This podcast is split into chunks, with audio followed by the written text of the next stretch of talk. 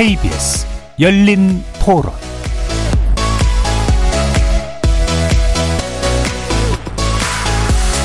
안녕하십니까. KBS 열린 토론 정준희입니다.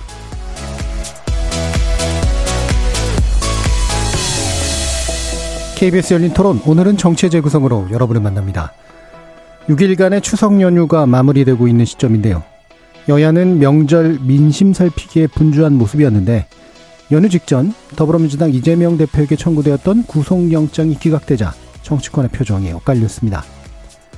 또 추석 당일에는 이재명 대표가 윤석열 대통령과의 영수회담을 제안해서 정치권이 또 한 번 출렁였죠.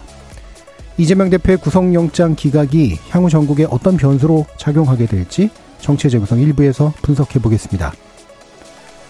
한편 추석 연휴 동안 대한민국 정치 1번지가 된 것만 같았던 곳 바로 구청장 보궐선거가 치러질 서울 강서구였죠.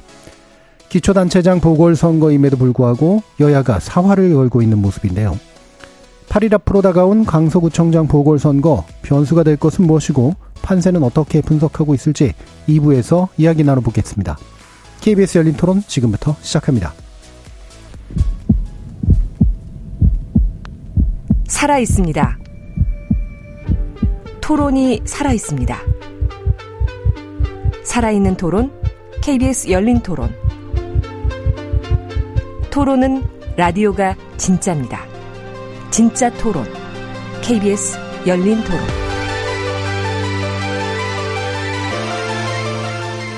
정치를 보는 색다른 시선, 정치의 재구성, 함께 해주시는 네 분의 논객 소개해드립니다. 윤기찬 국민의힘 법률위 부위원장 나오셨습니다. 네, 안녕하세요. 윤기찬입니다. 하헌기 전 더불어민주당 상근부 대변인 함께 하셨습니다. 안녕하세요. 하헌기입니다. 김준우 변호사 자리해 주셨습니다. 네, 안녕하세요. 김준우 변호사입니다. 최수영 시사평론가 나와주셨습니다. 안녕하세요. 최수영입니다. KBS 열린 토론 문자로 참여하실 분은 샵 9730으로 의견 남겨주십시오. 단문은 50원, 장문은 100원의 정보 용료가 붙습니다. KBS 일라드의 모든 프로그램은 유튜브를 통해서도 함께 하실 수 있습니다. 자, 어, 지난주 어, 가장 큰 사건은 더불어민주당 이재명 대표의 에, 법원에 의한 구속영장 기각이죠. 어, 이 부분에 대한 뭐 전반적인 이야기를 먼저 좀 들어볼까요? 에, 이 부분은 이제 윤기찬 부위원장님 말씀 먼저 듣겠습니다. 글쎄, 뭐 기각 그 예상은 제가 좀 못했어요. 예. 저는 어, 발부될 것으로 예상했는데 어쨌든 음. 기각 결정문을 보니까 어, 영장 담당 판사가 결론을 정해놨던 것 같아요. 그 이유에 대해서는 뭐 당부당은 제가 판단할 건 아닌 것 같고요. 네. 그러니까 이례적으로 한 890자 정도를 적어놓은 거 보면 결론은 이제 기각이지만 내용을 살펴보면 상당히 자세히 써놨다. 그 음. 분명한 이유가 있을 것이고 어 예컨대 뭐 위증교사 혐의에 대해서는 이제 뭐 소명도 되고 어, 증거인멸의 우려 없다. 증거인멸의 우려 없는 이유는 이미 다 증거 수집돼 있다라는 것이기 때문에 네. 이 부분은 논쟁의 여지가 없는 것 같고요. 백현동 개발 사업의 경우에는 배임 혐의가 있는 것이 이제 공사를 사업에서 배제했다라는 것이거든요. 그래서 200억 원 받을 수 있는 기회를 날렸다는 것인데 이 이거에 대해서 일단 죄는 된다. 구성 요건에 해당한다는 걸 전제로 판단하고 있어요. 그러니까 이전에 이게 정상적인 인허가권 행사기 때문에 구성 요건에 해당하지 않는다라고 주장했던 어, 이 대표 측의 주장이 일단은 받아들이지 않았던 것이고 그 구성 요건에 해당함을 전제로 해서 여기 이 대표 관여했냐를 따져보면 이 대표가 관여했다는 상당한 의심이 든다. 그 의심이 의심을 한 이유는 뭐 결제 서류가 많고 관련자들의 진술도 있고 그다음에 이 대표가 인허가권자인 그 지위를 볼 때는 분명한 의심이 든다. 근데 직접적 증거 없다. 예. 이건 상당히 이례적이에요. 예. 그리고 증거도 이미 다 수집이 돼 있다라는 취지거든요. 그렇다면 이 부분도 단어를 소명이라는 단어를 쓰지 않았지만 저는 개인적으로 소명이라는 단어가 행간에 들어가 있다 이렇게 판단합니다. 예. 그리고 이제 어, 대북 사업 송금의 경우에는 어 일단 이 판사의 주장은 그 요지를 보면 이것도 마찬가지입니다. 대북 송금 자체가 그 해당 구성 요건에 해당하는 걸로 보인다. 그런데 예. 이 대표의 관여 정도를 보면 아직까지는 뭐 관여 정도 공모 지시 여부가 확인되지 않는다는 취지로 얘기를 해요. 그런데 예. 뒤에 보면 여기 이화영 진술이 중요한 것 같다라는 취지의 행간이 깔려 있어요. 이화영 진술에 어 이재명 대표의 관련 주변인들이 부적절하게 개입한 의심이 든다. 그 의심은 뭐 본인이 그냥 하는 게 아니고 여러 가지 정황들을 의심하는 거거든요. 근데 이 대표가 직접적인 지시를 한 것을 보이진 않는다. 예. 그러니까 상당한 이례적인 것이죠. 왜냐하면 아니 이 대표 주변인들이 왜 그냥 하겠어요? 뭔가 분명한 이해관계 이익을 보는 건 이 대표인데. 근데 어쨌든 그러면서 이화영 대 이화영 부지사의 진술이 사실은 임의성 인정된다. 이화영 진술이 왔다 갔다 합니다. 그거 전부 다 임의성 인정된다. 예. 이 말은 뭐냐면 내가 판단할 게 아니고 현재 이화영 어, 부지사가 진술을 정확하게 본인이 하나로 정해놓지 않은 현재 시점의 상황이기 때문에 각자의 진술에 대한 향후 재판부의 판단의 문제이지 이것이 뭐 더 이상 뭐 증거를 수집해서 할 문제는 아니다. 그러니까 역설적으로 보면 대북 송금의 경우에도 거의 증거 수집돼 있는데 이 각 가장 중요한 증거, 이 대표가 관여했다는 가장 중요한 증거는 이화영 대표의 진술입니다. 이 진술이 과연 믿을 만한 것인지에 대해서는 나중에 재판부가 판단하면 될 일이다. 예. 이렇게 했기 때문에 대북 송금의 경우에도 저는 개인적으로 소명이란 단어 쓰지 않았지만 소명이 된다. 이화영 진술의 판단 여지에 따라서 예, 개인적으로 예. 이렇게 저는 읽었기 때문에 예.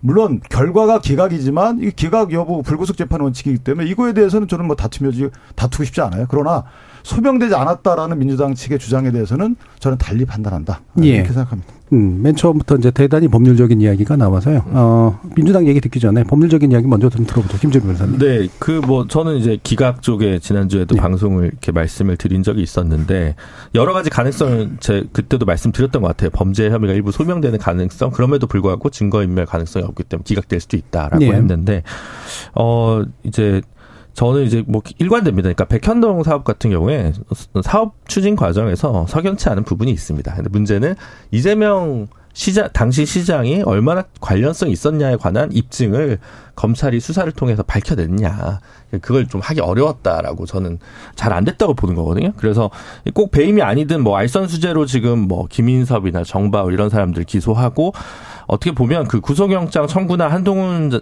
뭐 장관이 읽은 것을 보면 이 사업에서 석연찮은 부분이 정진상 비서실장까지 선으로 끝날 수가 있다라는 걸로 읽혀요. 그러니까 네. 여기서 이재명 지사의 직접적인 관여도가 낮을 수도 있고 적을 수도 있고 이렇기 때문에 결국 이 부분에서 좀 기각이 사유가 전 된 거라고 보고요. 만약에 이 영장 청구가 예를 들어 뭐 작년에 이루어졌다. 굉장히 신속하게 수사 초기에 이루어졌다. 그러면 증거인멸 가능성이 더 높다고 보고 네. 나머지 진, 술이다 있으니까 구속영장이 받아들여졌을 수도 있다라고 오히려 생각하거든요. 근데 길게 끈 수사의 결론이 이 정도고 결과가 이 정도면 이거 가지고는 영장 발부는 어렵지 않냐라고 어, 재판부에서 판단을 한 것 같고요. 어, 그리고 이제 백현동보다 쌍방울 관련 대북 송금은 어, 이 지사의 직접적 관여도를 더 적게 옅게 봤다고 저는 예. 보여집니다. 그래서 저는 어 제가 생각한 대로 돼서 더 이상 뭐 그럴 건 없는 것 같고 다만 그 어, 저는 이제 백현동 관련해서 아까 말씀드렸다시피 정진상 실장의 관여도가 있는 걸로 하고 이재명 시장에 당시 시장에 그 관여도는 없는 걸로 이 재판이 끝날 수도 있다고 보거든요. 근데 그게 나중에 어떻게 그러면 이재명 어쨌든 캠프에 있는 핵심적인 관계자가 비위로 유죄가 났을 경우 그 정치적 타격은 나중에 어떻게 마 무리가 될 것인가라는 부분이 좀 남는 것 같고요. 다만 이제 구속영장 기각 자체 그리고 그럼 이 수사에 관한 리스크에 있어서 물론 이제 공직선거법 재판이 좀 남아 있고 다른 관계자들 재판이 좀 있긴 있습니다만 적어도 총선 전까지는 좀 이재명 그 대표에게는 좀 한호 숨을 고를 시간이 확보된 거 아니냐 이렇게 예. 좀 보여집니다. 예, 두 분의 이야기는 이후 재판이 대략 어느 정도의 그 프레임에서 진행이 될 것인가에 대한 좀 살짝 다른 예측 정도로 일단 이해가 되고요. 최성 평론가님. 네. 저는 뭐 두 분이 이제 법률적으로 잘 설명해 예. 주셨으니까 덧붙일 얘기는 없고 다만 이제 어쨌든 이재명 어, 대표 입장에서는 추석 밥상에 예. 본인의 기각을 굉장히 말하자면 말하자, 뭐 법률적 소명이 된 것처럼 이렇게 사실 좀 홍보를 했어요. 그러면서 음. 꺼내놓은 게 영수회담이었죠. 네. 그러다 보니까 갑자기 이제 뭐 사법 리스크에서 민생으로 전환하는 과정을 통해서 이재명 대표가 어쨌든 기각됐다는 것을 사실 법률적 내용으로 들여다보면 윤기찬 변호사 말씀하신 대로 사실은 불구속 수사의 원칙으로 재판부에서 이제 판단할 여지가 남았고 사실 사법 리스크라 하는 것들은 하나도 해소되는 게 없는 거죠. 네. 다만 이제는 재판적으로 넘어갔을 뿐인 그 상황인데도 마치 이제 여기에 대해서 과도한 검찰의 수사와 무리한 정치 검찰의 행태라는 그런 이제 슬로건으로 이제 어, 이재명 대표는 이제 그나마 아, 호도, 그러니까 호도라기보다는 주장하면서 예. 이제 추석 밥상 민심에 조금 자기의 어떤 좀 말하자면은 그 좀 불리한 관심사를 그나마 조금 좀 아, 돌려놓는데 성공을 했다라고 보여집니다만은 사실은 저는 하나도 해소가 되지 않았다고 보는 것이 정확하다. 예. 왜냐? 앞으로 이제 불구속 기소가 된다 그러면은 일곱 개 혐의에 대한 재판이 일주일에 최소한 3, 4회 정도가 계속 불려나가야 되는데 이 총선 전국에서 야당 대표가 공천 앞두고 당무하는 과정에서 계속 저렇게 재판정으로 불려다니는 모습이 과연 그러면 그것이 이재명 대표가 얘기했던 내가 그런 사법 리스크를 완전히 해소한 거냐. 이, 여기에 대해서는 저는 전혀 동의할 수가 없고 또 네. 아마 많은 분들이 실제 그 상황에 돌입하게 되면은 이재명 대표의 아, 이런 어떤 법적 공방은 끝나지 않았구나라는 것을 인식하게 될 겁니다. 그렇기 때문에 단순히 이 시점에서 추석 어, 민심 밥상 전국만 놓고 본다면 이재명 대표의 기각은 민주당이 굉장히 정치적 선동에는 유리한 조건이 된 건 분명합니다. 그렇지만 사실 내실적으로는 저는 그게 전혀 도움이 되지 않을 앞으로 행보기 때문에 여기에 음. 대해서 유불리에 대한 예단은 저는 민주당이 안 하는 게 좋겠다. 음. 정말 어찌 보면 좀 더 냉정한 평가를 받을 수도 있고 그러면서 당을 오히려 더 건강하지 못하게 굉장히 이재명 일극 체제, 이재명 일극 체제라고 하는 그런 친명의 굉장한 강고화 이 점은 저는 굉장히 좀 안 좋은 현상이라고 봐요. 왜 이재명 어, 대표의 그 예, 가결됐다고 해서 그 박홍 아니 저 누굽니까 박광원 원내대표가 책임을 집니까? 예. 그러면서 최고위원 전체도 지금 다시 다 친명으로 됐기 때문에 저는 오히려 민주당이 총선 때 중도 확장이라든가 외연의 좀 넓힘 이런 것들을 가질 수 있는 그런 여지들을 다 차단해 버린 게 저는 오히려 악재라고 보고 다만 이제 아 우리 제가 지난주에도 말씀드렸지만 정말 민주당의 어떤 그 쇄신과 개혁의 시간을 법원이 쥐고 있고 또 여당의 개혁의 시간은 민주당이 쥐고 있는 이런 사실 굉장히 모순적 상황 때문에 어쨌든 이제 법원의 시간은 이제 민주당의 시간이 이제 돼버렸 돼버려서 이제 정말 이 부분이 앞으로 민, 그럼 여당이 어떻게 민주당의 이런 상황들에 대해서 그러면 정말 이게 추석 민심을 통해서 받아본 그런 국민들의 소망을 어떻게 우리가 그러면 정치적인 그런 스탠스로 환원할 것인지 이 점은 대단히 그 굉장히 고민 지점이 남았는데 이건 뭐 강서구청장 선거가 사실 어찌 보면은 저는 그 트리거 방어세 역할을 할 수 있다 고 보기 음. 때문에 음. 한 일주일 남은 전국은 서로 유불리를 주장하는 그런 아, 그 공방이 이어지겠지만 결국에는 아, 강서구 청장 선거를 기점으로 다시 한번 저는 예. 정치권이 촉발할 가능성이 높다라고 생각합니다. 예, 하기입니다. 저는 뭐 전체 방송에서 패널들 중에 체포동의안 가결이랑 구속영장 기각을 동시에 맞춘 사람이 별로 없다고 하더라고요. 근데 위대한 열린 토론에서는 두 명이나 있는 걸 보면 예. 얼마나 저희가 이제 사태의 진실에 객관적으로 접근을 해서 청취자한테 이제 정보를 전달하려 하는가 이런 예. 생각이 먼저 들었고 체포동의안 넘어왔을 때 다들 부결이라고 했는데 제가 가결이라고 예상했던 이유가 뭐 혹자는 공천 때문에 이 바늘람표가 생길 것이다 이런 얘기를 하시는 분도 계셨지만 제가 듣기로는 이 공당이 앞으로 선거 치르면서 국민들한테 엄청나게 많은 공약을 내세워야 되잖아요. 그걸 신뢰를 받으려면 어떻게 해서든 기존에 약속했던 것들을 지키려고 노력하는 자세를 보여야 하지 않습니까? 근데 그 이게 결과적으로 하다 보니까 뭐 공약을 못 지켰다 이런 경우야 허다하지만 지키는 신용조차 하지 않는 것은 되게 부담스럽다 이렇게 생각하는 분들도 꽤 많았습니다. 그래서 저는 이분들의 숫자를 봤을 때는 가결이 될 거라고 생각했고 기각을 예상한 이유는 아까 전에 그 범죄 사실 혐의도 소명이 됐다고 하는 그 위증교사 관련해서 갑자기 이게 들어왔잖아요. 원래 이 바둑으로 치면 대만은 백현동이랑 대북 송금인데 이거 꽤 오랫동안 많은 자원을 투입해서 수사를 한 사안인데 이것만으로 자신 있었으면 이게 안 들어갔을 거라고 저는 생각했어요. 근데 자신이 없으니까 온갖 걸 갑자기 집어넣는다. 예. 그래서 이거는 보면은 검찰이 되게 불리하게 판단하는 거 아닌가 해서 전 기각이 될 것 같았습니다. 그래서 아까 전에 변호사님께서는 이제 영장의 행간을 읽어주셨지만 저는 법률가가 아니라서 행간은 못 읽고요. 적힌 대로만 이제 말씀을 드리면 백현동이랑 대북 송금 관련해서는 범죄 사실이 소명되었다고 볼 수가 없고 증거도 불충분한 것 아니겠습니까? 근데 사실상 뭐한 3개 지청을 털었다고 하더라고요. 3개 지청을 털어서 검사 70명 이상 투입해가지고 2년 동안 이 최선을 다해서 법무부 장관이 건조하게 이, 이 제안 설명을 한 게 아니라 구속될 증거와 사유가 차고 넘친다라고 큰 소리를 빵빵 쳤는데 사실상 법원의 판단 들어보니까 그게 아니었던 거잖아요. 예. 그렇기 때문에 정치적으로는 어쩔 수 없이 국민의힘이나 뭐 한동훈 장관의 역풍이 불 수밖에 없는 상황인 것이고 그렇게 보입니다. 다만 제가 지적하고 싶은 것은 이게 이재명 대표의 컨트롤이나 민주당의 판단이나 역량으로 된 건 아닙니다. 사실 그 직전에 부결 호소했고 이런 상황들이 있음에도 불구하고 법원에서 해준 거잖아요. 어디까지가 역량이고 어디까지가 행운인지를 민주당이 잘 구분해서 모처럼 온 기회를 잡지 않으면 이거를 이어나가는 게 굉장히 힘들 것 때문 힘들 거기 때문에 하루 이틀 정도 뭐 한동훈 장관에 대해서 비판하고 이런 거야 용인을 해줄 거지만 이게 마치 우리의 역량으로 된 것처럼 착각해가지고 하면은 곤란해 보인다. 겸손할 필요도 있다라고 생각합니다. 제가 한 가지만 보태면 아까 이제 그 위증교사 부분은 갑자기 나왔다고 말씀 주시는데 이거는 어찌 보면 공직선거법에서의 위증교사기 때문에 이게 가벼운 건 아니에요. 그리고 갑자기 나오게 된 게 백현동 수사다가 이 위증교사를 받아서 위증한 사람이 그 백현동 사건 관련해서 로비스트 중에 하나거든요. 따라서 이거를 뭐 어, 그런 혐의가 나오게 되면 수사를 할 수밖에 없는 것이고 이분이 또 자백을 했어요 나중에.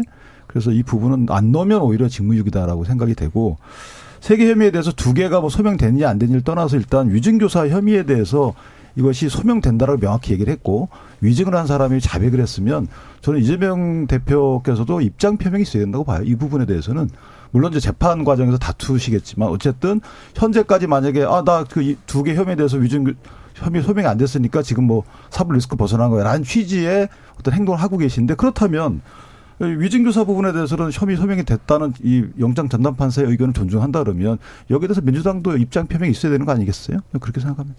예, 뭐 알겠습니다. 그리고 정치적인 이야기를 좀더 가보도록 하죠. 지금 여당 이야기를 방금 하려고 했는데 지금 윤 부위원장께서 이제 한마디를 더 하셔서 최, 최 평론가님께서 먼저 네. 얘기해 주는 게 좋을 것 같은데요. 지금 국민의힘 쪽은 당황하면서도 한편으로는 처음에 나온 반응은 이른바 이제 민주당의 강성 지지층에 의해서 법원이 흔들렸다. 이런 취지로 가다가 요즘은 고액이 조금 줄어든 것 같고요. 방금 부위원장님 말씀해 주신 것처럼 이건 재판 이후에 그 결국은 문제가 되기 때문에 이거 그냥 끝날 문제가 아니다 정도로 네. 지금 가는 것 같은데 어떻게 보고 계세요? 그러니까 국민의힘이 좀 처음에 당황한 것 같아요. 네. 저는 어떤 형태라도 그 보수 정당이고 그다음에 집권 여당이기 때문에 그리고 지금 대법원장 그 인사청문회 진행돼서 지금 곧 표결안이 이제 올라올 텐데 그런 상황에서 이게 어떤 특정 세력의 사법부의 그 판사, 그 정당, 아니 영장 전담 판사가 휘둘려가지고 마치 정치적 판결 내린 것처럼 첫 일성이 나간 건 예. 저도 그는 좀 말하자면은 그 신중치 못했다고 생각을 합니다. 음. 그런 점에서 좀 아쉬웠다는 생각이 들고 다만 그 이후에는 그러한 어, 그러한 톤과 그러한 기조의 이야기들이 사라졌고 어, 오히려 이제 어 민주당에 대해서 앞으로 그러면 재판 잘 하라. 재판에서 소명하고 해봐라. 근데 쉽지 않을 거다라는 예. 그런 기조로 나가는 거는 뭐 저는 충분히 예상됐던 걸로 봅니다. 어, 집권 여당 입장에서 그렇게 첫 메시지가 사법부에 대해서 조금 약간 오해 소지가 있을 그런 것 나갈 것들은 좀 메시 첫 메시지로는 아쉬웠다는 생각이 들고요. 다만 이제 국민의힘 입장에서는 그러면 이 정부 이렇게 돼서 마치 뭐 이게 기각이 됐기 때문에 아, 여당이 불리하다 이런 건 아닐 겁니다. 다만 그 점에서 한동훈 장관의 이제 여러 가지 그 어떤 체포동의안에서 읽었던 이런 부분들이 조금 뭐 여론에 부담 있지 않느냐. 저는 뭐 이 부분도 뭐 그건 정치권의 주장이지 전혀 뭐 현실적으로는 동의할 수 없는 것 같고. 자 그렇다면 이제 앞으로 여당이 이런 상황에서 그럼 주도권을 쥐기 위해서는 어떻게 해야, 해야 되느냐 이제 이런 것이죠. 전 저는 이렇게 생각합니다. 지금 어쨌든 총선 전국과 총선 전국이 다가오고 지금 이제 강서구청장 보궐선거가 일주일 남은 상황에서는 어떻게든 여당은 좀 로키, 자 낮은 자세로 나가는 게 먼저 필요할 것 같고 두 번째로는 저는 어쨌든 빨리 쇄신이라는 키워드를 선점해야 될 것 같아요. 네. 그러니까 지금 뭐 일각에서는 총 이제 추석이 끝나면 용산 대통령실에 여러 뭐 그런 저 수석급들과 뭐 행정관급들이 다 출마할 것이다 이런 얘기들이 막 나오는 과정에서 지금 약간 국민의힘 지도부가 약간 수세적인 것 같아요. 뭐 음. 맞으면 해명하는 위주예요. 아뭐 뭐, 뭐, 헌법, 우리, 뭐, 그니까 출마해서 자유를 보장하고 있지 않느냐, 뭐, 그런 건 없다, 뭐, 이런 식으로 하는데, 오히려 저는 아, 대통령실 뭐 이런 전체적인 틀에서의 어떤 공천에 대한 방향, 그 다음에 어떤 당의 쇄신에 대한 어떤 그런 그 어떤 그 기조 이런 것들을 정해서 먼저 미리 언론에 설명하고 이렇게 가서 뭐 주도권을 쥐는 모습들은 필요하고 더더군다나 강서구청장 선거가 있기 때문에 저는 보궐선거가 있기 때문에 이른바 밴드웨건식 그러니까 좀 먼저 치고 나가서 뭔가 여당의 힘과 그 다음에 방향성을 보여주는 그러한 쪽으로 캠페인 기조를 좀 전환하고 이런 주도권을 잡아나가야지 마치 이재명 대표의 그런 기각에 대해서 자꾸만 뭘 해명하고 한다는 거는 그 거기에 그 구도에 말려간다는 그런 네. 의미이기 때문에 저는 빨리 탈피해서 어떤 주도권을 줘야 되고 그다음에 특히나 쇄신 그다음에 혁신 이런 어떤 그런 좀 말하자면은 어 총선에서 국민의 마음을 잡을 수 있는 그런 키워드들을 선점할 수 있는 일정 기획이라든가 이런 것들을 빨리 해내고 음. 그런 것들에 대해서 어떤 역동성을 보여주는 게 저는 여당이 지금 할 수 있는 가장 좋은 예. 수지 자꾸 민주당의 사법 리스크에 대해서 뭔가 이렇게 그 해명하려는 듯한 이런 방향 저는 전략적으로 좀 옳지 않은 방향이라고 예. 생각합니다. 그러니까 이재명 대표에게 닥친 위기로 반사 이익을 얻는 게 거의 총선 이른바 원툴이었던 네.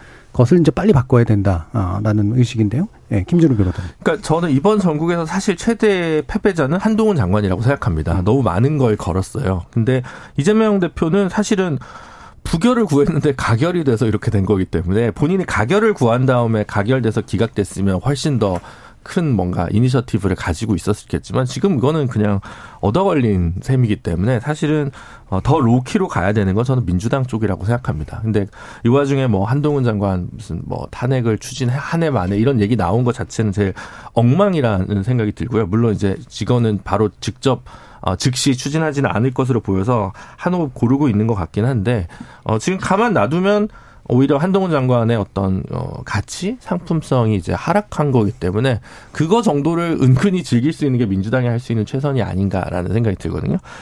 그래서 이제 여권 입장에서는 뭐 그게 여권 내에서도 되게 호가 나뉘는 카드입니다만 한동훈 장관이 선대위원장이나 뭐 이렇게 선거에서 좀 일선을 나서야 된다라고 하는 게 만약에 이번에 이재명 대표가 구속이 됐다면 그게 더 설득력을 얻었을 텐데 지금은 오히려 일국의 법무부 장관이라기보다는 한 진영의 어떤 대표적 공격수 수준으로 약간 지금 가치가 저는 하락했다고 봅니다. 그래서 한 장관이 가지는 총선에서의 중도 외연 확장성은 조금 떨어지게 된 거 아닌가. 그 부분을 일단 여당에서는 좀 생각을 해봐야 될것 같다는 생각이 들고 그 외에는 말씀하신 대로 최재형 평론가님 말씀하신 대로 총선에서의 그 혁신 쇄신이 되게 필요한데 그 전제는 오히려 어 이른바 비윤 반윤에 대한 포용일 거라고 생각을 하는데 그건 민주당도 비명에 대한 포용이 먼저일 거라고 생각하는데 양당 지도부나 핵심 지지층은 아, 정말 그걸 하기 싫어하는 것 같아서 총선에 쉬운 승리 방정식을 빼고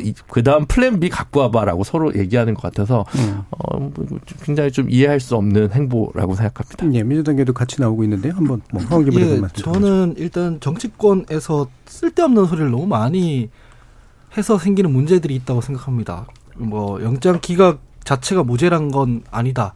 이런 한동훈 장관의 얘기는 사실이죠. 그건 사실인 겁니다.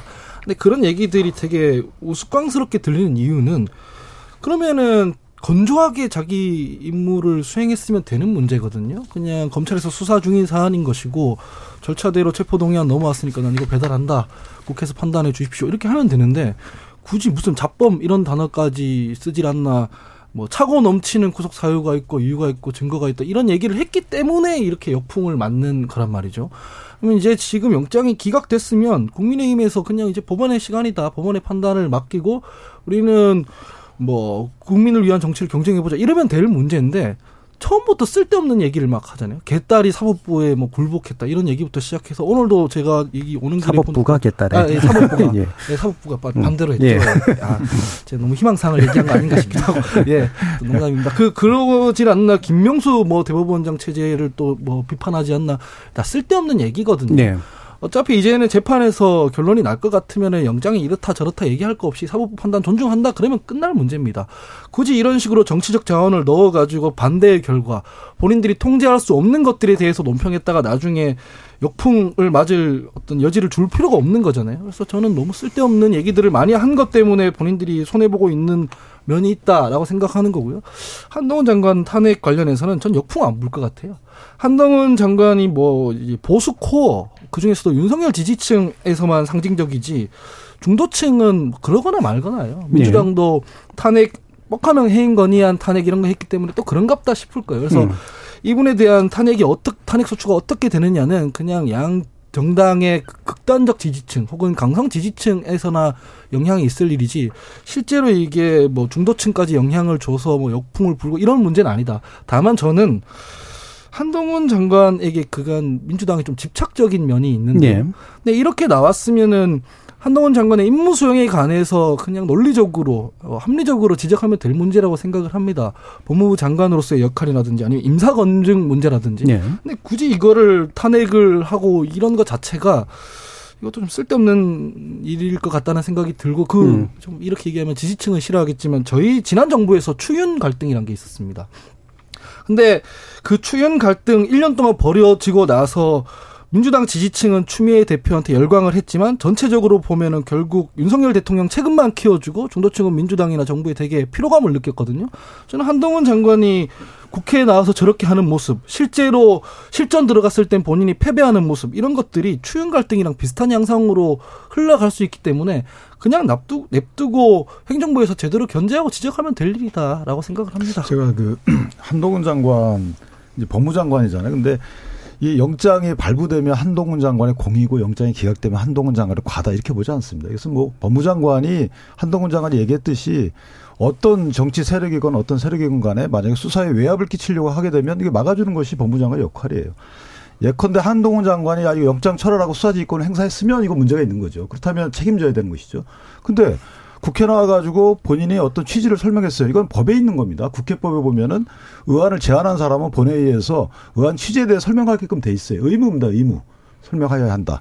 그러니까 이거에 대해 설명을 했는데 이것이 과연 한동훈 장관이 정치적인 어떤 성향에 따라 설명한 거죠. 그렇지 않아요. 역대 다 해왔어요.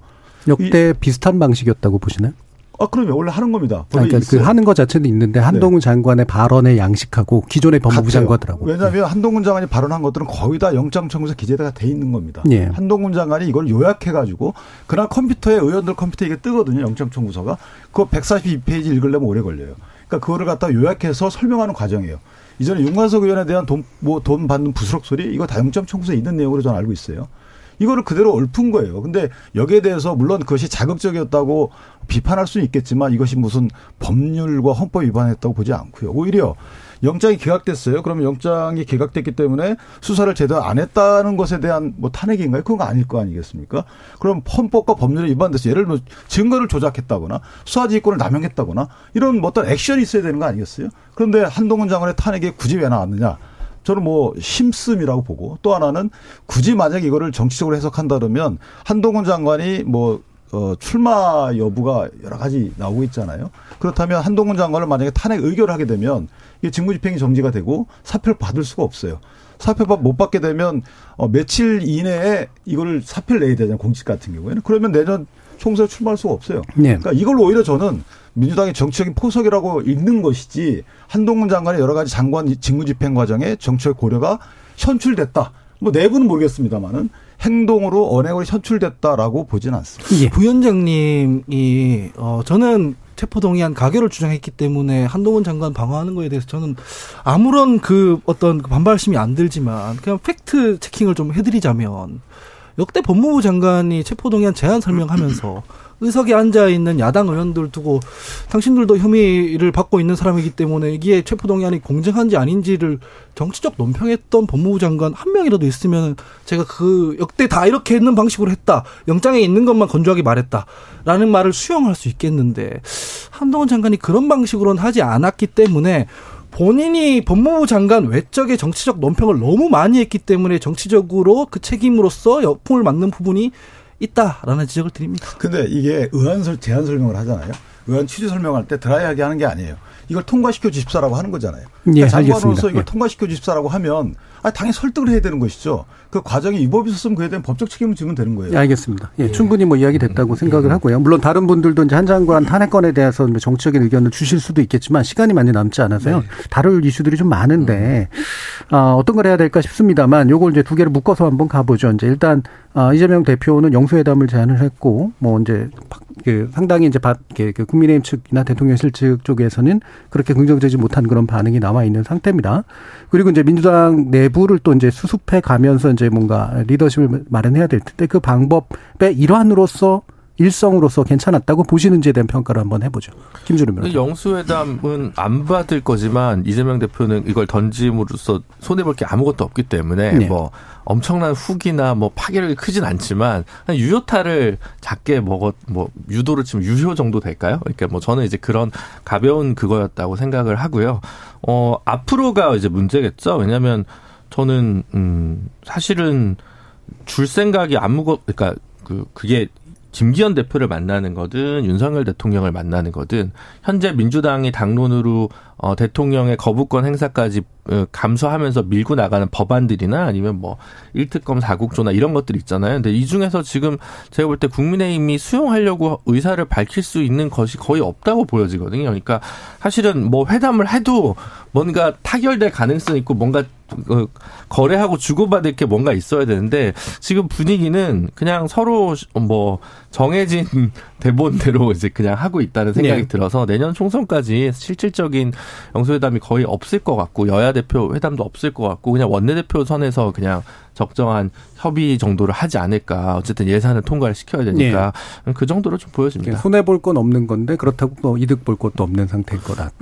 네, 뭐, 뭐 그, 예. 그, 약간은 그 이득이지만 약간은 뭐, 이득인데. 네, 네. 예, 최평론. 제 저는 뭐 이득 될 거는 전혀 없다고 봐요. 왜냐하면 뭐 물론 저 이거는 뭐그그 카드를 던진 측 입장에서는 아 우리가 선제적으로 타격했다고 생각할 수는 있겠어요. 그렇지만 전혀 이게 유효타가 되지 못하는 부분은 뭐냐면 이재명, 이재명, 이재명 대표의 어떤 국면 전환용 카드라는 거는 사실 이제 우리 국민들이 다 알아요. 왜냐하면 영수회담이라는 말 자체가 이미 구시대 유물입니다. 예. 이미 저 약간 그 전제적 그런 어떤 정치 문화를 반영하는 거고 지난번에도 그 2020년 때 그러니까 2019년에 황교안 대표가 영수회담 제안하니까 민주당에서 그런 구시대 유물을 왜 들고 나오냐고 이제 바로 직격했더라고요. 네. 마찬가지로 이런 어떤 말하자면 영수회담을 영수회담이 우리나라의 어떤 그런 모든 정치 현안들을 다 해소하는 이른바 top-down 방식이냐? 저는 전혀 동의할 수가 없죠. 오히려 제도와 절차를 무시하는 전횡적 사실은 영수회담인 거죠. 이재명 대표가 이걸 노리는 것 같아요. 내가 당신들 국정 운영 뭐, 뭐 정부 조직법 하나 뭐 처리 못하는 거 내가 좋아 도와줄 테니 당신들 이제 나의 사법 리스크 이제 더 이상 주장하지 마라. 이렇게 좀 들리더라고요. 네. 근데 그건 전혀 설득력이 없죠. 앞으로 이제 사법 리스크의 본격 시작은 이제 재판정에서 입증해야 되는 그런 이제 이른바 재판의 시간이 온 건데 이제 마치 무슨 해소의 시간이 온 것처럼 얘기하는 건 온당하지도 않고 그다음에 저는 추석 밥상에 올릴 유효 타로는 저는 그거는 조금 성공을 거둘 수 있다고 네. 봐요. 왜냐하면 어 민주당 이재명 대표가 영수회담을 제안했는데 여당이 안 맞았네. 그럼 단순 구도라면은 뭐 민주당의 그런 이야기들이 조금 유효타가 될 수, 있, 가격 포인트가 될 수 있었지만 크게 보면 저는 이거는 전혀 그렇지 않고 오히려 아니 그렇게 진정성이 있고 그렇게 민생 얘기하는 사람들이면은 아니 이 일단 여야 대표회담을 해가지고 문제를 푸는 게 맞지 않아? 그래가지고 국회에서 어떤 산적한 법안이 있으면 통과시킨다든가. 이번에 민주당의 이런 이율적인 모습들은 저는 어디서 보냐면은 출, 저, 저 출생 얘기하고 우리가 이런 거 극복해야 된다고 그래서 영수회담 제안에 있어요. 뭐 민생하고 몇 가지 이제 그 외교 안보 얘기도 있는데 아니 그래서 이번에 이재명 대표 각을 하니까 본회의에 올라와 있던 그 왜 저 익명에 출, 어, 출산했던 그런 사람들이 바로 이제 지자체 그 출산 여부 통보되도록 하는 그런 법안 통과 안 시킨 게 민주당 아닙니까? 음. 그다음에 아니 외교안보 국익 얘기하는 사람들이 그 시진핑 만나러 가는 총리 뒷전에다가 그래 해인건이 아니라는 꼬리표 달고 보냅니까? 저는 전혀 이렇게 맞지 않는 이 얘기들 하면서 영수회담을 하자고 하니 누가 여기에 말하자면은 아 이게 저 말하자면 정당성과 정말 진정성 있다고 생각하겠습니까? 저는 이제 영수회담 주장의 시기는 이제 그건 이제 끝 여, 여, 추석 연휴가 끝났기 때문에 이제 끝났다고 보고 네. 다만 민주당이 정말로 할 생각이 있으면 여야 대표회담 해야죠. 음. 이건 뭐 김기현 대표가 지금 얘기한 거고 단식 중에도 얘기한 거니까 지금 빨리 만나서 그러면은 일단 어떻게 하든 아, 이균용 그 대법원장 문제서부터 다른 산적한 현안들 6일날 지금 올라온다는데 당장 내일이라도 여야 대표 회담하면은 여러 가지 지금 꼬인 문제도 풀지 않겠습니까? 저는 오히려 이게 대승적인 이재명 대표가 이야기하는 아 이제는 내가 다시 국회로 돌아가서 민생의 시간을 얘기할 수 있는 그런 야당 대표 그런 걸 입증하는 거지 영수회담에만 자꾸 도돌이표처럼 얘기한다 그러면은 이거는 정치적인 공세밖에 안 되는 거죠. 예. 윤기전 비원님. 저는 이재명 대표의 영수회담 제안은 이제 그 옛날 DJ가 지방자치제도를 단식을 통해서 쟁취했잖아요. 네. 그러니까 일종의 쟁취 선언을 하기 위한 포석이라고 보고요. 음.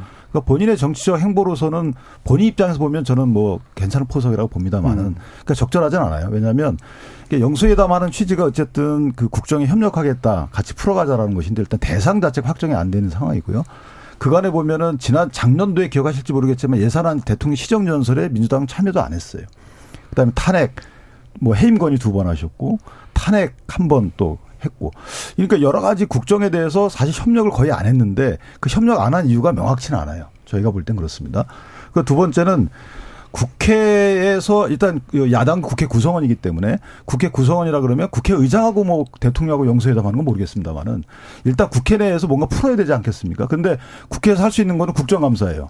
어, 국회가 대정부를 향해서 할 수 있는 국정안과 정책 제안, 그 입법입니다. 자, 입법 관련돼서는 지금 최 위원님이 말씀 주셨지만 보호 출산제 이런 거 하나도 지금 안 하고 있어요. 90건이 계류 중에 있습니다. 이거 먼저 해결하고 그다음에 정책 제안 형식이든 뭐 국정 운영에 대해서 제안하실 게 있으면 그 당시에 국회 구성원들과 같이 대통령하고 면담 제안을 하든 이런 식으로 하는 게 맞는 것이지 이렇게 야당 대표가 전격적으로 대통령께 영수회담을 어, 제안하는 것은 아까 제가 말씀드린 정치적인 포석일 수밖에 뿐이 아니다. 그리고 음. 시기적으로 봐도요. 국정감사의 피감 기관의 어찌 보면 장이에요. 어, 이게 국가 원수로서의 대통령하고 영수회담하자는 건 알 거 아니겠습니까? 네. 외교 국방 문제를 떠나서 그렇다면 행정부 수반이면 행정부라는 게 국회 국정감사 대상 피감 기관인데 국정감사 시즌에 아, 국정감사에 대해서 어떻게 할지에 대해서 국회 내에서 논의하고 나서 해야지 어, 피감 기관의 장하고 만난다? 시기적으로도 저는 맞지 않다고 봅니다. 예. 조금 생각을 좀 다듬을 필요가 있다. 음, 뭐 음. 입장이 이해 안 되는 건 아니고요. 두 분 말씀 들어보니까 그리고 뭐 여야가 다 자기들이 과거에 흩뿌려 놨던 말이 부메랑처럼 돌아와가지고 이 내로남불 프레임에 휩싸이기 때문에 네. 정치적 말장난 같은 건 걷어내고 그냥 상황만 보면 지금 여대 야소가 아니잖아요. 여소 야대이기 때문에 저는 그 대통령이 충분히 만나서 노력을 했음에도 불구하고 민주당이 국정 운영 발목 잡습니다. 총선 때 심판해 주십시오. 하는 게 나을 것 같은데 왜 그런 방향으로 안 가려 하는가에 네. 대한 의문이 있습니다.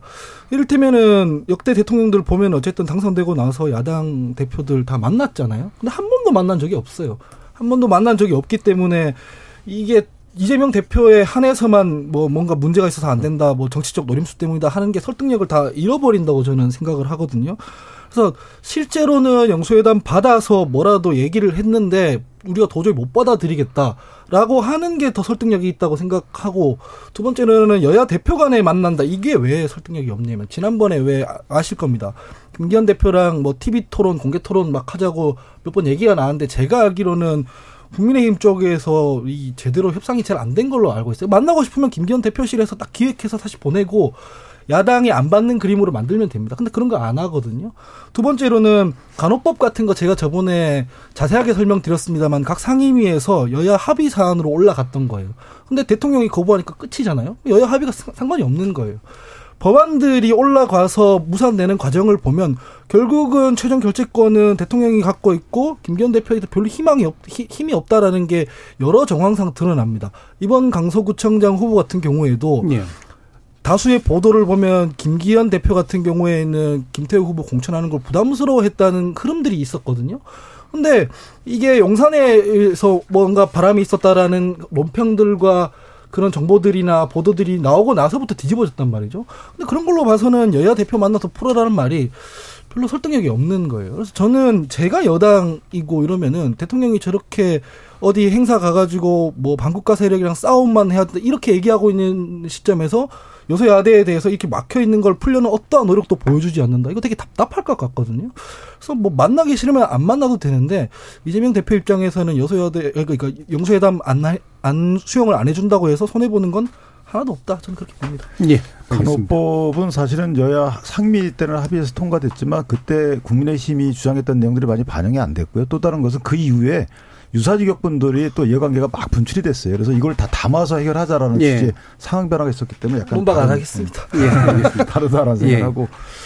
김기현 대표가 어쨌든 뭐 당무에 힘이 있다 없다라는 것은 우리의 이거 레토릭이잖아요. 우리가 그냥 생각하는 거기 때문에 예. 그걸 전제로 해서 이재명 당 대표가 김기현 대표를 패싱하겠다 이것도 좀 예. 설득력이 없어 보이고 또 하나는 그런 만약에 논리적 상황에서 만약에 대통령이 영수회담을 응하게 되면 아 김기현 대표가 호수아비고 대통령이 실질적인 당수구나 이거 인정하는 꼴이잖아요. 그러니까 이게 앞뒤가 안 맞아요. 예. 네. 어 제가 나중에는 이제 윤기찬 부위원장님 맨 나중에 시키겠습니다. 그래서 모든 반론을 한꺼번에 하실 수가 있기 때문에 제가 이어질 2부에서 어, 어, 그런 얘기들 좀 더 나눠보도록 하고요. 어, 일부를 일단 여기서 마칠 텐데요. 청취자들 보내신 의견 두 가지 먼저 소개시켜 드리면 정철수님께서 증거가 차고 넘치면 그냥 기소하면 되지 대대적인 수사를 한 것 치고는 너무 허무한 결론입니다. 정치검찰의 이재명 망신주기였다고 생각합니다라는 의견 주셨고요. 0208님께서 이재명 대표 구속영장 기각을 한동훈 장관 거치와 연결시키는 거 이해가 안 됩니다. 민주당이 한동훈 장관 흠집 내기에 너무 열중하고 있는 것 같습니다라는 의견 주셨습니다. 1부는 이 정도에서 마치고요. 이어지는 2부에서 어, 가장 중요한 쟁점으로 지금 떠오르고 있는 정치적인 아, 강수구청장 보궐선거 관련된 이야기를 집중적으로 한번 또 나눠보도록 하겠습니다. 여러분은 지금 KBS 열린 토론과 함께하고 계십니다. 토론은 치열해도 판단은 냉정하게 복잡한 세상을 바꾸는 첫 걸음은 의외로 단순할지도 모릅니다. 평일 저녁 7시 20분 당신을 바꾸는 질문 KBS 열린 토론 정준희입니다. KBS 열린 토론 정치의 재구성 김주루 변호사, 하원기 전 더불어민주당 상근부 대변인, 윤기찬 국민의힘 법률위 부위원장, 최수영 시사평론가 이렇게 네 분과 함께 하고 있는데요. 자, 이제 8일 앞으로 음, 강서구청장 보궐선거가 다가왔고요. 어, 추석 연휴에 이제 거의 모든 그 정치 활동이 이제 아마 아, 주로는 이 강서구청장 선거로 좀 집중되는 듯한 그런 분위기입니다. 몇 주에 걸쳐서 이제 사실 예측들은 쭉 해오셨습니다만 이게 좀 어, 변화의 어떤 기운이 있는 거냐 아니면 원래 그대로 가고 있는 거냐를 위주로 한번 네 분의 분석을 한번 먼저 좀 들어봤으면 좋겠는데요. 먼저 씨 선생님. 네네. 그 저는 이제 사실 강서구청장 보궐선거가 과거 처음에 분석할 때는 일단 이게 여당이 매우 불리한 선거가 될 것이다. 그래서 네. 이제 뭐 김기현 대표도 뭐 아, 후보를 내지 않고자 한다 이런 얘기들이 이제 보도에 나돌았던 것 같은데 저는 좀 상황이 좀 달라졌다고 봐요. 음. 왜냐하면 그 이제 어쨌든 뭐, 뭐 구체적인 건 아니지만 대통령의 어떤 그런 이제 지지도도 어, 여러 부분 이제는 좀 횡보라고 좀 봐도 좀 될 만큼이지만 어쨌든 좀 약간 상, 그러니까 뭐 여러 가지 하강 기류는 아닌 것이 분명히 잡히고 있고 또 하나는 이게 이제 재보궐 선거다 보니까 어쨌든 굉장히 낮은 투표에서 치러질 거라 그러면 양쪽의 지지층이 굉장히 결집될 텐데 국민의힘 내부에서는 지금 어쨌든 안철수 나경원 의원까지 총동원 시키면서 아, 뭐, 그야말로 호별 방문은 안 하지만 거의 뭐 오호 담당제식으로 이렇게 구, 역과 역할을 분담해가지고 집, 집중적으로 하는 데다가 지금의 상황이 지금 뭐 여러 가지, 아, 좀 말하자면은 뭐 이게 사법 리스크 이재명 대표의 구속영장 기각 때문에 여당이 불리하다 이런 것보다는 오히려 저는 저, 저 인지도가 높은 김태우 네. 전 구청장이 나옴으로써 아, 여러 가지 뭐 논란이 촉발된 발언들을 했습니다만 그럼에도 불구하고 이런 선거에서는 인지도가 높고 그다음에 뭔가 사업의 연속 성 그 다음에 이제 서울시장과의 그런 말하자면은 같은 당의 소속이라는 그런 어떤 시너지 측면 이런 것들이 잘 홍보가 된다 그러면은 저는 오히려 의외의 그 결과가 나올 수가 있다. 음. 뭐 지금 일, 각에서는 상당 부분 뭐그 박빙 열세라고 보고 있지만 저는 뭐 그 뚜껑을 열어봐야 아는 그런 상황이 올 수도 있기 때문에 오히려 여당 입장에서는 총력전을 걸 만큼 저는 어 이제 그런 상황이 될 걸로 보이고 어쨌든 이 선거 결과에 따라서 표 차이까지도 나중에 전국 변화의 어떤 그런 어떤 데이터가 될 수 있는 기초 데이터가 될 수 있는 음. 그런 문제이기 때문에 저는 정말 최후의 일각까지 양쪽이 최선을 다하겠지만 저는 여당이 전혀 분리할 구도라는 어, 그런 분석에 좀 동의하기 어렵습니다. 예. 오히려 네. 예, 진영 간 어, 총력전 양상이 돼서 어, 오히려 승부를 지키기 어렵고 여당의 분리 구도는 좀 막 바뀐 것 같다. 황기 대표님. 제가 지난번에 음. 그 저희 서울시장 보궐선거 할 때 오세훈 시장 선거를 민주당이 해주고 있다 이렇게 비판한 적이 있어요. 왜냐면은 유권자들이 지금 민주당 너희 심판하겠다고 나오고 있는데 거기에다가 생태탕 이런 얘기하니까 동문서답이 되잖아요. 예. 그럴 때는 죄송합니다. 저희가 더 잘하겠습니다. 이렇게 나가야지 이게 마음이 누그러질 텐데 이게 너무 이 진영 결집론으로 가니까 오히려 상황이 점점 더 안 좋아졌어요. 서울 선거는 그렇게 고관여층 투표율 끌어올리고 뭐 진영 결집으로 이길 수 있는 대가 아니에요. 왜냐면은 여론조사 처음 전체적으로 보면은 뭐 중도층에서는 지금 국민의힘이나 뭐 윤석열 대통령 지지율이 별로일지 모르지만 뭐 그래도 어느 정도 지지율이 나오니까 우리 편 다 끌어모으면 이긴다. 그래서 윤재혁 뭐 원내대표 같은 경우에도 그런 식으로 이제 분석을 하더라고요. 네. 어, 투표율이 재보궐 선거의 여론조사에서 제일 중요하다. 자기 편을 얼마나 끌어내느냐. 근데 강서구는 영남이 아니에요. 국민의힘 지지층들은 어디 주로 어디에 있냐면 60대이고 영남에 있어요. 예. 강서구는 인구 평균 연령이 44세입니다. 20세에서 50세 인구가 제일 많아요. 그래서 이 구간 사람들이 지금 그 국민의힘에 대해서 반감이 제일 심하고요. 예전에 대선이나 지방선거에서 그나마 민주당을 심판했던 20대, 30대의 경우도 지금 보면은 국민의힘에 대해서 이를 갈고 있습니다. 강서구가 어떤 지역이냐면 이제 사회 초년생들이 서울에서 그나마 자기들한테 좀 괜찮은 지역 뭐 집값이나 이런 것들 인프라라든가 이런 거 맞춰가지고 오는 데가 강서구예요. 음. 그래서 전세 사기가 제일 많이 속출했던 지역이기도 예. 해요. 가보면은 20대 30대들이 원희룡 장관 한마디 했던 것 때문에 이를 갈고 있어요.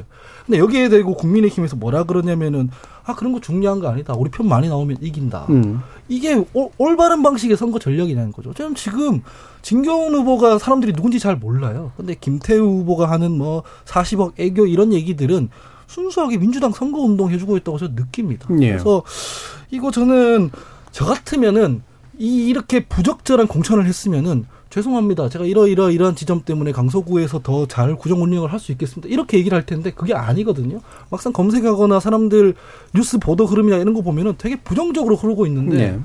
이걸 왜 총력전을 하는지 잘 모르겠어요. low-key로 가야 패배, 패배했을 때 손실 최소화할 음. 수 있잖아요. 저는 이번에 한동훈 장관 때처럼 너무 많은 자원을 넣고 있는 거 아닌가 예. 이런 생각이 듭니다. low-key가 우리 김주름 변호사님의 그 어, 굉장히 자주 쓰시는 용어인데 예. 네. 방금 가져갔습니다. 아니, 한번 뭐, 들어보죠. 네. 예. 그 너무 이제 많은 걸 김기현 대표가 걸어서 이제 지금 메머드급 선대위를 구성한 게 아닌가 싶고요. 만약에 이재명 대표가 구속이 됐다면 이게 완전 판이 달라졌을 수 있을 텐데 오히려 구속영장이 기각되면서 민주당 지지층 쪽에서 조금 더 투표장에 나올 유인들이 늘어나지 않았나 네. 하는 생각입니다. 물론 지난 어, 지방선거나 뭐 이런 데서는 이제 보수 정당이 대선 직후라서 서울에서 많은 표를 좀 가져갔습니다만 기본적으로 여기는 어, 쉽지 않은 양쪽 모두에게 승리를 자신할 수 없는 지역구라고 하더라도 지금 어, 보궐선거의 책임 자체가 국민의힘 쪽에 있고 같은 후보가 동일하게 나왔기 때문에 사실 분위기가 좋을 수 없어서 저는 지금 어, 메모드급 선대위를 국민의힘이 어, 지금 꾸린 이유는 꼭 승리가 목적이 아니더라도 최선을 다해야 할 이유가 있기 때문이라고 좀 생각을 하고 네. 있습니다. 왜냐하면 지금 예를 들면 국민의힘 같은 경우 서울에서도 아홉 개 당협 정도는 지금 사고 당협이거나 지역위원장이 없는데요. 뭐 서대문 가불이나 뭐 노원이나 뭐 몇 군데가 그렇게 되어 있습니다. 마포나 뭐, 뭐 다른 이유 때문에 그런 경우도 있지만 근데 이제 강서에서의 이 이번 보궐선거에서 표차가 어느 정도 나냐에 따라서 나머지 여러 여타 지역구에서의 혁신 공천이나 인재 영입의 가능성의 여지가 훨씬 더 넓어집니다. 근데 여기서 만약 격차가 많이 나면 어 보수적 정치적 지향을 갖고 있는 원외에 있는 새로운 인재들이 들어올 유인이 사라집니다. 나 와봐야 서울 선거에서 질 것 같은데라는 시그널을 주기 때문에 어 비록 지더라도 적은 표차를 가져가야 다음 총선에서 충분히 해볼 만하다는 시그널을 지지층뿐만 아니라 잠재적 영입 대상한테 던질 수 있다는 측면에서 어 굉장히 사활을 건다고 생각하고요. 다른 한편으로는 어 이준석 전 대표가 계속 이번 선거 지면 김기현 체제 물러나야 네. 된다라고 네. 얘기한 부분도 어 뭐 그게 과한 영향을 줄진 모르겠습니다만 김기현 대표를 조금 더 조급하게 만드는 음. 지점이 아닌가 싶습니다. 예. 윤 부위원장님.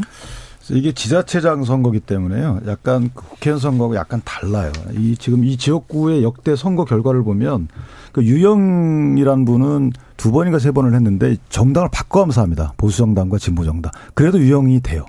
이 말은 뭐냐면 그, 그 사람이 행한 업적에 따라서 지지도가 강하게 어, 연결된다는 거죠. 상관관계가. 정당 상관관계는 그렇게 강하진 않아요. 물론 꽤 있지만 그 다음에 노현송 씨인가요? 노, 노현승 씨인가? 이분도 네 번을 해요.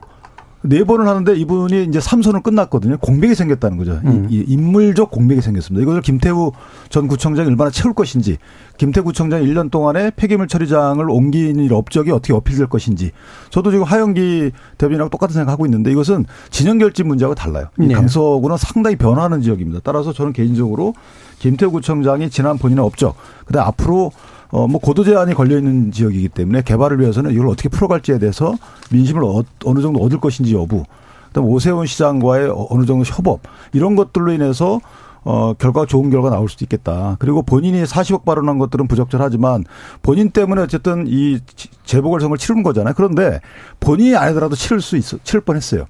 민주당 공, 민주당 공천된 후보가 정치자금법 공직선거법 위반을 1심에 300만 원을 받았거든요. 그러니까 이거는 어차피 김태우가 어 재직 중에 범한 죄가 아니고 이전에 했던 죄 갖고 피선거에 날아가서 치르는 선거지만 만약에 본인이 당선이 안 됐고 민주당 후보가 됐다 하더라도 이거 치를 수 있는 선거였어요. 그렇기 때문에 이런 점 등을 어필한다 그러면 예. 본인의 흠을 어느 정도 국민께 치유 어필하고 본인 업적을 알리고 앞으로 어떻게 하겠다라는 지역의 기대감을 씹어준다면 저는 좋은 결과가 나올 수도 있겠다 예. 이렇게 봅니다. 음, 전 강서구청장이 노현 성, 송 씨였다고 이제 하네요. 자, 그러면 이제 방금 이제 윤 부위원장님 말씀 주신 것처럼 이게 이제 그 지역 그 구청장, 그 기초자치 단체장 선거의 특성도 있고 이 지역 특성도 있을 텐데 게다가 보궐선거라는 특성도 있고요. 그리고 도대체 뭐가 이슈가 될 것이냐라는 그 문제가 좀 중요해 보입니다.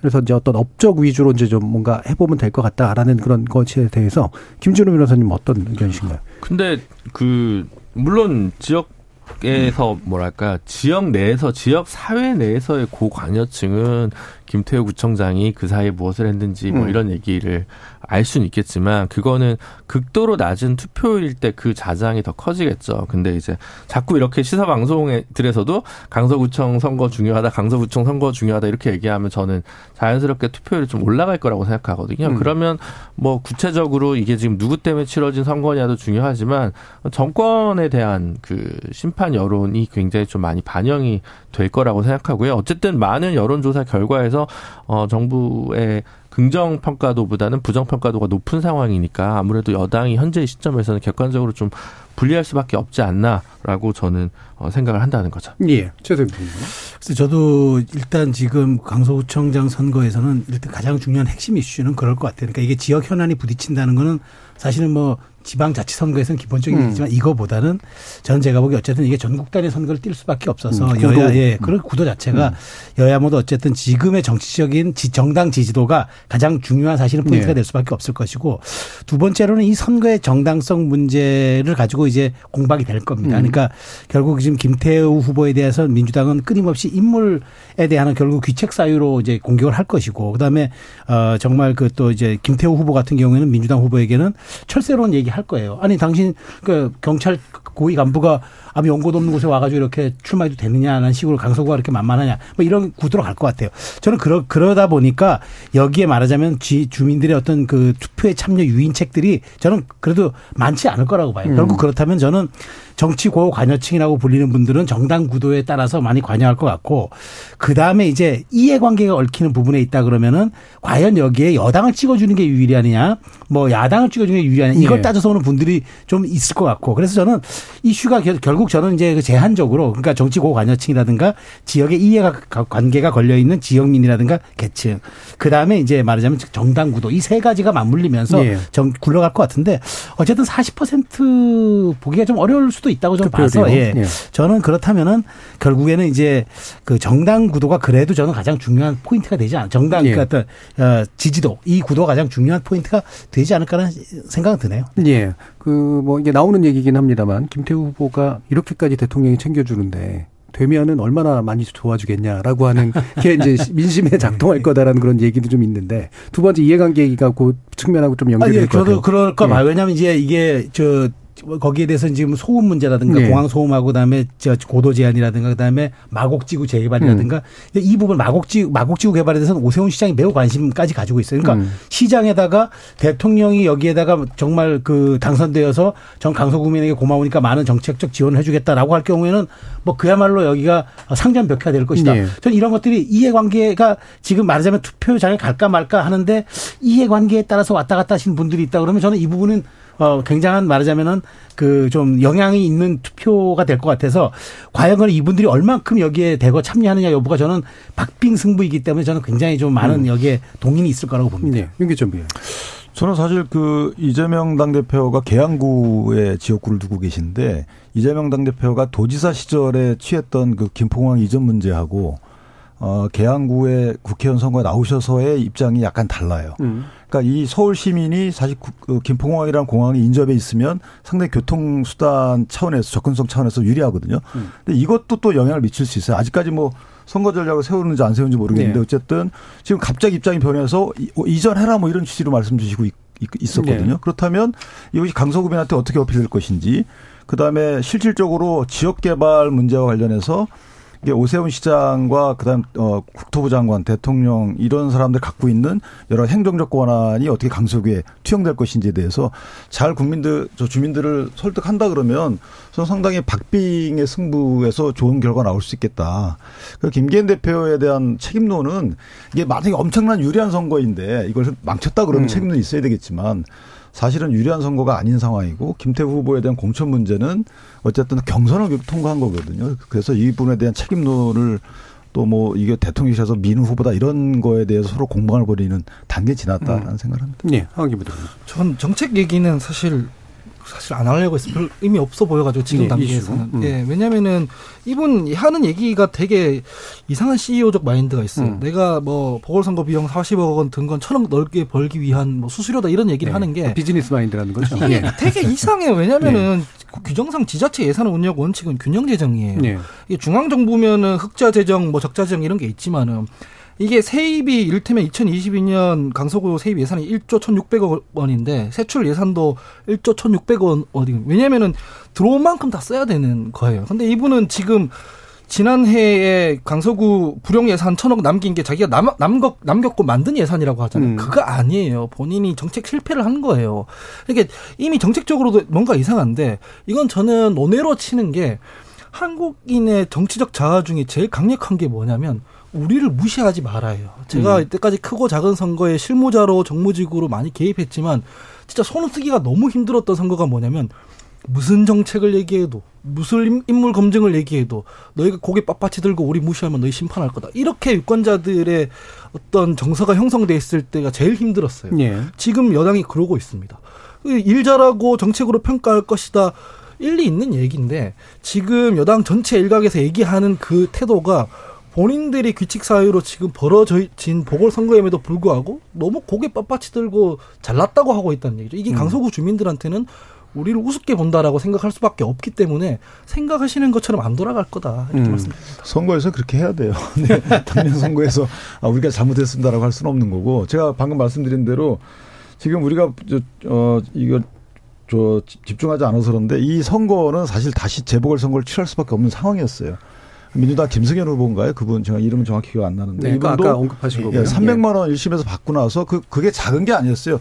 정치자금법 위반까지 있는 거거든요. 사무실 1,800원의 임차료 얻어서 어 그분이 돈 대준 분이 구속까지 됐던 상황이란 예. 말이에요. 예. 그래서 어쨌든 보궐선거 유인이 있었기 때문에 이것을 한쪽으로 다 아, 책임을 전가하긴 그렇고 여기에 대한 어, 심판을 받아야 되겠지만 그것이 이 보궐선거에 큰 팩터는 아니다. 팩터는 아니다. 이렇게 생각합니다. 알겠습니다. 예, 남은 시간 또 이제 저 장관 그리고 대법원장 이야기를 좀 나눠봐야 되는데요. 이게 아마 이제 그 하반기 그 국회 일정에서 제일 중요해 보입니다.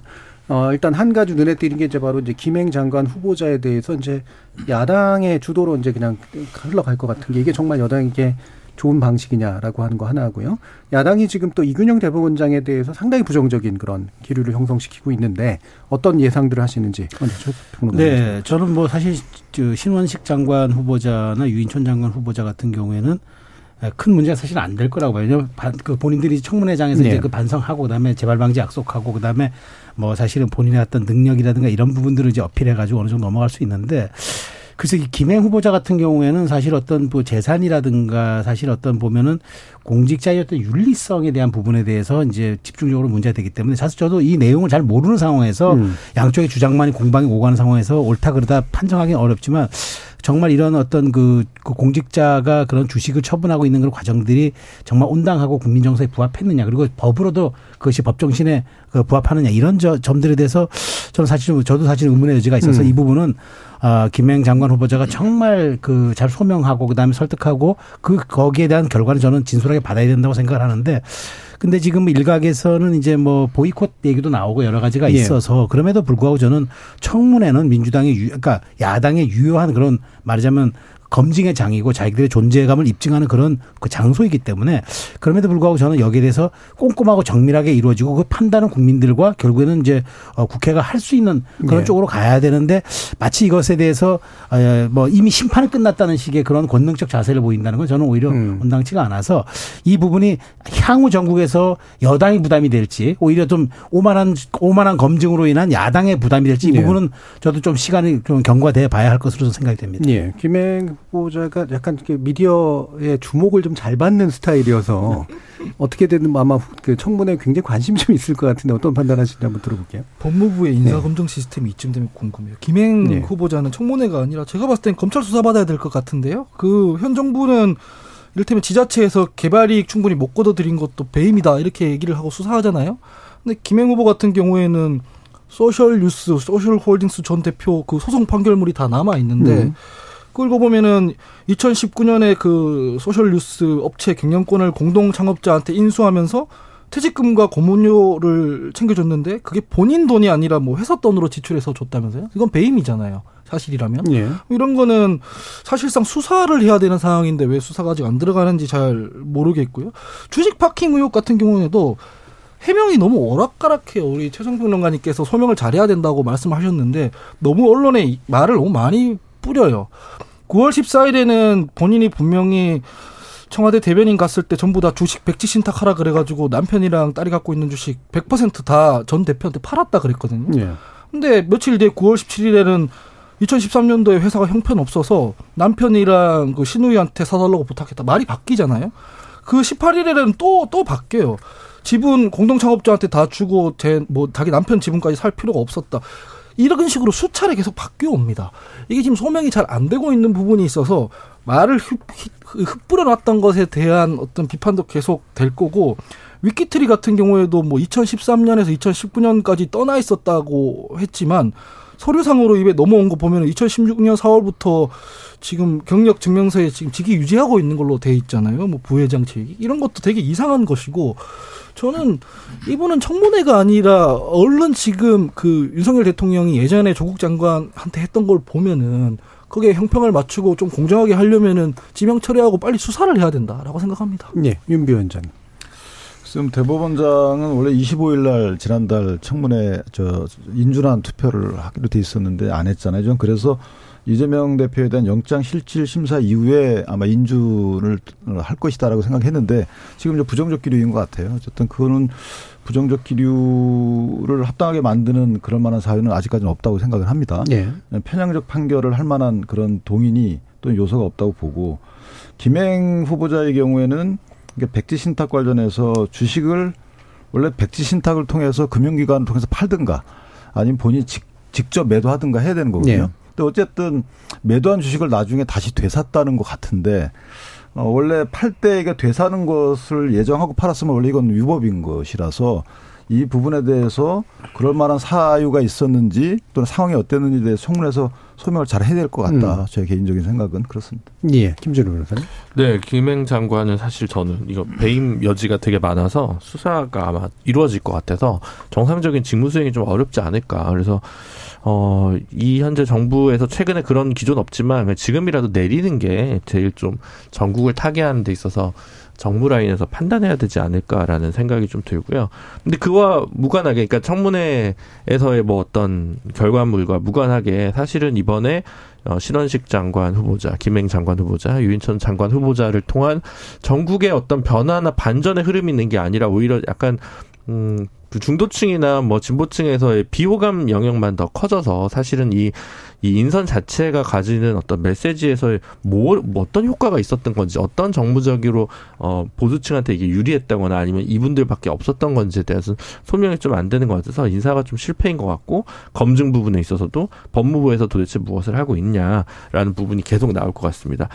이균영 대법원장 같은 경우는 지금 좀참 재미있는 것 같아요. 왜냐하면 김명수 대법원장 임명할 때 보수 쪽에서 뭐라는 우려를 했었냐면 대법관을 한 사람 중에서 대법원장을 쭉 뽑다가 그냥 법원 행정적 경험도 없고 대법관 하지도 않은 사람을 바로 대법원장 시키는 게 맞냐. 그거는 좀 사법부를 마음대로 하려는 거다. 뭐 이런 식으로 좀 비난하는 일색의 분위기도 있었는데 이기종 후보자는 갑자기 대법관 한, 한 적이 없는 분을 대법원장으로 바로 임명했잖아요. 뭐 그때는 또 음. 무엇이 이제 되는 거냐라는 생각이 좀 드는 부분이 있고, 그러니까 보수의 그 결에 맞지 않다는 거죠. 저는 뭐 바로 할 수도 있다고 생각합니다만. 그리고 이제 지금 최근의 분위기에서 어 이렇게 뭐 다면 평가 부분이나 뭐뭐 뭐 대일 문제와 관련 인식 문제라든가 이런 것들이 꼭 부결로 가야 되는 걸 아니라고 생각하실 수도 있는데 전반적으로 나머지 장관 임명을 강행할 경우에 민주당으로서도 충분히 이거는 부결을 시킬 수 있을 거라고 보거든요. 뭐 전례가 아예 없는 것도 아니고. 그래서 저 같으면 사실은 좀 아쉬운 게 본인들이 여소야대인 거를 감안을 한다면 대법원장에 있어서는 조금 더 그 무리 없는 인선을 할 수 있지 않았을까. 예전에 대법관을 했던 그게 뭐 김재영 대법관이든 김소영 대법관이든 전직 대법관이거나 아니면 현직 대법관 중에서 뭐 바로 대법원장으로 임명을 한다든가 아니면 뭐 헌법 재판관을 했던 여야 합의로 했던 뭐 강일원 재판관 전 재판관 같은 사람을 뭐 임명한다든가 이렇게 좀 무리 없 무리 없고 야당이 좀 반대하기 어려운 카드를 내밀어서 교체를 해서 어 사법부 공백을 최대한 메꾸는 게 좋지 않을까 싶고 저는 이거 부결될 거라고 보거든요. 그래서 그 차원에서 어 여당이나 어 용산에서 좀 이런 판단을 하는 것이 맞지 않을까라는 예. 어, 조언을 드립니다. 예, 결국은 이제 이 부결 권한을 가지고 있는 야당이 음. 예, 이분 이균영 대법원장 후보자에 관련된 게 이제 아마 상당한 영향을 미칠 거로 보이는데요. 아, 물론 부담도 상당히 있는데 뭐 야당 쪽에서는 일단 이와 같은 후보를 계속 올릴 경우 계속 부결시키겠다라고 하게 되게 강하게 지금 원사를 쓰고 있는데 실제로 그런 게 가능할지는 잘 모르겠습니다만 어느 정도의 부담을 가지고 이런 판단들을 할까? 아, 최성근 의원님. 글쎄요, 여당, 야, 그러니까 야당이죠. 야당도 부담이 있어요. 왜냐하면 네. 장관 후보 세명에 대해서 전부 이제 부적격 의견 내고 그다음에 뭐 심지어 김행 같은 네. 그 장관 후보자의 경우에는 뭐 보이콧까지 한다. 음. 거기다가 부결 또그 대법원장은 불결시킨다. 그러면 이게 발목 완전한 물론 이제 그 발목 잡기잖아요. 물론 이제 국민들이 보기에는 아 부적절할 수도 있지만 아니 그래도 다 저렇게까지 하는 건 너무하지 않아라고 네. 정말 그 말하자면 근육질의 어떤 야당만을 각인시켜주는 그런 이미지도 있기 때문에 저는 조금 더 조금 더 정교하고 치밀한 좀 판단이 있어야 될 거로 보이는데 저는 장관 후보 세 명까지 장관 후보 세 명에 대해서 전부 공세를 취한다 그러면은 대법원장 후보자에 대해서는 조금 더 음. 말하자면은 여권의 시그널을 보내면서 네. 어느 정도 제한적 인준을 해주는 것도 전 방안이 아닌가 음. 그런 생각이 들어서 이런 부분에서 너무 여당이 지금 총선이 6개월밖에 밖에 안 남은 상황에서 정말 그, 그, 그야말로 강성 일변도의 이런 어, 전략이 과연 옳은 행보인가. 지지층 결집면 좋겠지만 중도 확장성에는 저는 오히려 이런 것들을 한번 고민해 봐야 될 지점이 있다고 생각해서 요거를 좀 분리 대응할 것인지 아니면 같이 함께 할 것인지 이거에 대한 전략적 판단을 좀 해야 될 것으로 생각이 됩니다. 예. 그러니까 제가 뭐 조금만 보태면 예. 지금 이제 이균영 후보자 같은 경우 대법원장 후보자 같은 경우 제일 지금 아킬레스건이 비상장 주식에 대한 예. 신고를 누락한 부분이랑 심지어 그게 뭐 의미 없는 비상장 주식이 아니라 계속 현금 배당을 통해서 적지 않은 수입을 받고 또 이제 해외 뭐 자녀들이 가 있을 때 그 부분 그러니까 근데 어쨌든 핵심적인 키워드는 비상장 주식이고요. 음. 김행 후보자도 비상장 주식이에요. 음. 그러니까 이 두 개로 카테고리가 묶이는 거죠. 그러니까 예. 유인촌 신원식 후보는 그냥 넘어가더라도 비상장 주식을 고리로 했을 때는 김행 후보자 그리고 이균영 후보자에 대해서 어떤 정치적 각을 세우는 것이 그렇게 무리한 선택은 저는 아니라고 보여집니다. 음, 예. 저도 제, 가능하다. 제가 예. 지적하는 부분도 그 부분인데 야당이 발목 잡는다고 하려면은 문제가 경미하거나 없는 사람이어야 그게 명분이 있잖아요. 공직자윤리법 8조 2에 적혀 있잖아요. 재산을 거짓으로 기재하거나 중대한 과실로 빠뜨릴 경우, 불성실하게 신고할 경우, 해임 또는 징계 의결도 할 수 있다고 적혀 있고 실제로 사급이와 사급 이상 공무원들 국회에서 보좌관들까지 다 하거든요. 근데 이분은 대법원장이 되면 이 누락된 그 금액이 재산 금액이 한 10억 정도 된다는 거예요. 그러면은 법관들 재산 신고 이거 이 누락된 거 감독해야 될 책임이 있는 자리인 건데 이분이 한다는 게 말이 안 된다고 주장할 수 있는 거거든요. 이거 어떻게 그러면은 여당에서 방어할 건지 모르겠고 나머지 세 분도 사실 마찬가지예요. 사실 말도 안 되는 분들이에요. 이분이 무슨 중도층을 포함해서 대중들의 지지를 받고 있는 건데 어, 지금 민주당에서 정파적인 진영 논리적인 어떤 맥락에서 반대를 하고 있다 그러면은 발목 잡는다 이게 통하는데 세 분 다 그렇게 대중들 대중들한테 신망받는 분들이 아니고 나오는 보도들이나 비판들이나 이런 것들 국민들이 다 비판하고 있는 거거든요. 근데 대통령이 지금 너무 무리한 인선 을 강행하고 있다는 것을 깨달아야 국면 전환이 되는 거지. 당연히 행정부를 견제하고 비판하고 해야 되는 책임이 있는 야당이 이거 뭐 견제한다고 해서 발목 잡기다. 이거 제가 봤을 때 안 통한다고 봅니다. 예. 시간이. 예. 네. 그러니까 이균용 후보자의 경우에 이게 비상장 주식 재산 누락을 본인이 실수했다고 인정을 하는 부분이고요.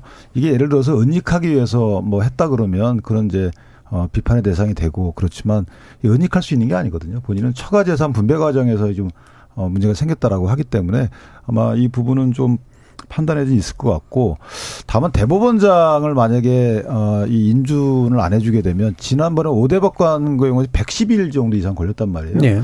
그 대법원장 인준을 안 해주게 되면 사법부의 전원 합의체가 구성이 안 돼요. 그러니까 그런 불안전한 상태로 계속 가게 되면 지금 어 입법 관련해서 민주당이 비상식적인 입법을 많이 추진하고 있었잖아요. 예를 들어서 이재명 당대표가 지금 공직선거법 위반으로 재판을 받고 있는데 네. 공직선거법에서 행위로 인한 것은 빼자라는 입법 발의안을 냈단 말이에요. 그러니까 그렇다면 이런 비상식적인 입법 발의, 사법부 구성에 대해서 또 이렇게 포갑, 그렇게 되면 국회 심판이라는 또 새로운 어, 다음 총선의 프레임이 있기 때문에 저는 개인적으로 정치적 부담이 커서 음. 이 부분도 민주당은 고민이 클 것이다. 물론 당부당을 떠나서 음. 그런 생각을 합니다. 알겠습니다.